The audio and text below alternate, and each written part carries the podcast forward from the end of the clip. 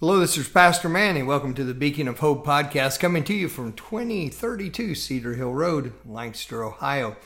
John 14, verse 27 is the subject of the thought today.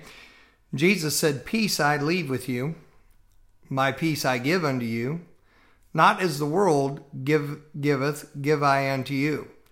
Let not your heart be troubled, neither let it be afraid. The short thought on the podcast today is this What do you give it permission to do? There's a prevailing philosophy, often uh, expressed in music and such, that we cannot help what our heart does, that we're to follow our heart, this sort of thing. Of course, that's 180 degrees out of phase with what the scripture teaches. And uh, this scripture here, where Jesus was speaking and giving words of comfort to his disciples that were there with him at that time and down through their ages, through his perfectly preserved word, giving comfort to us, he told us we had a responsibility. He said, Let not your heart be troubled, neither let it be afraid. So the question today is what do you and I give our heart permission to do? Uh, a lot of times, the things that people think are situations that they cannot do anything about are simply situations about which they are doing nothing. Um, when you let your heart do something that is not healthy and is not consistent with following the Lord, you give it permission to do that. You say, Well, I don't ever say, I want myself to be upset. I don't ever set out to be worried about something. No, but we give permission by what we don't do. In other words, we give permission for our heart to be troubled by not counteracting the troublesome thoughts and the worry with sound scriptural reasoning. If we bring our thoughts under control, as the Bible says we are to, and bring them into captivity, to use the biblical word, into submission to Christ, then what we do is we use sound biblical reasoning to come against thoughts of despair, thoughts of hopelessness, thoughts of fear, and thoughts of faithlessness. Instead, we are mindful, our mind is full of the scripture, and when these dark and these troubling and unsettling thoughts arise, instead we say, No, this isn't so. Uh, perhaps a thought comes up and says, Nobody cares about you. And we could say, no, that's not so because I know that God so loved the world that he gave his only begotten Son, that whosoever believeth in him should not perish, but have everlasting life. I know that we love him because he first loved us, and I could go on. So, sound reasoning. Sometimes we give uh, permission for our heart to be troubled and, and to be worried by not countering it with sincere praise that's not something that has to be emotional driven.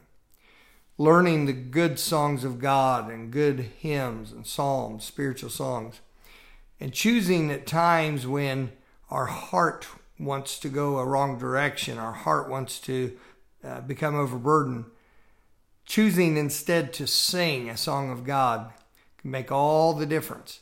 And at first, as we begin that song, we may not have the emotion of wanting to sing the song. Uh, we may not we may not be able to say our heart is in it because it truly may not be at first, but our yieldedness to Christ can be in it. And uh, you may sing a song, "Majestic Sweetness Sets Enthroned Upon the Savior's Brow." You can't sing two or three verses of that without feeling your heart come towards the Lord, feeling your heart start filling with gratitude what Christ has done for you. And then sometimes uh, we give permission to our heart to do things that are not best and healthy by not counteracting it with stalwart companions. By stalwart, meaning people who are sound in the faith, people whose thinking and attitude is more than just the day by day menial life going by. Some people who have stood the test of trials and troubles and time and are still following the way of the Lord.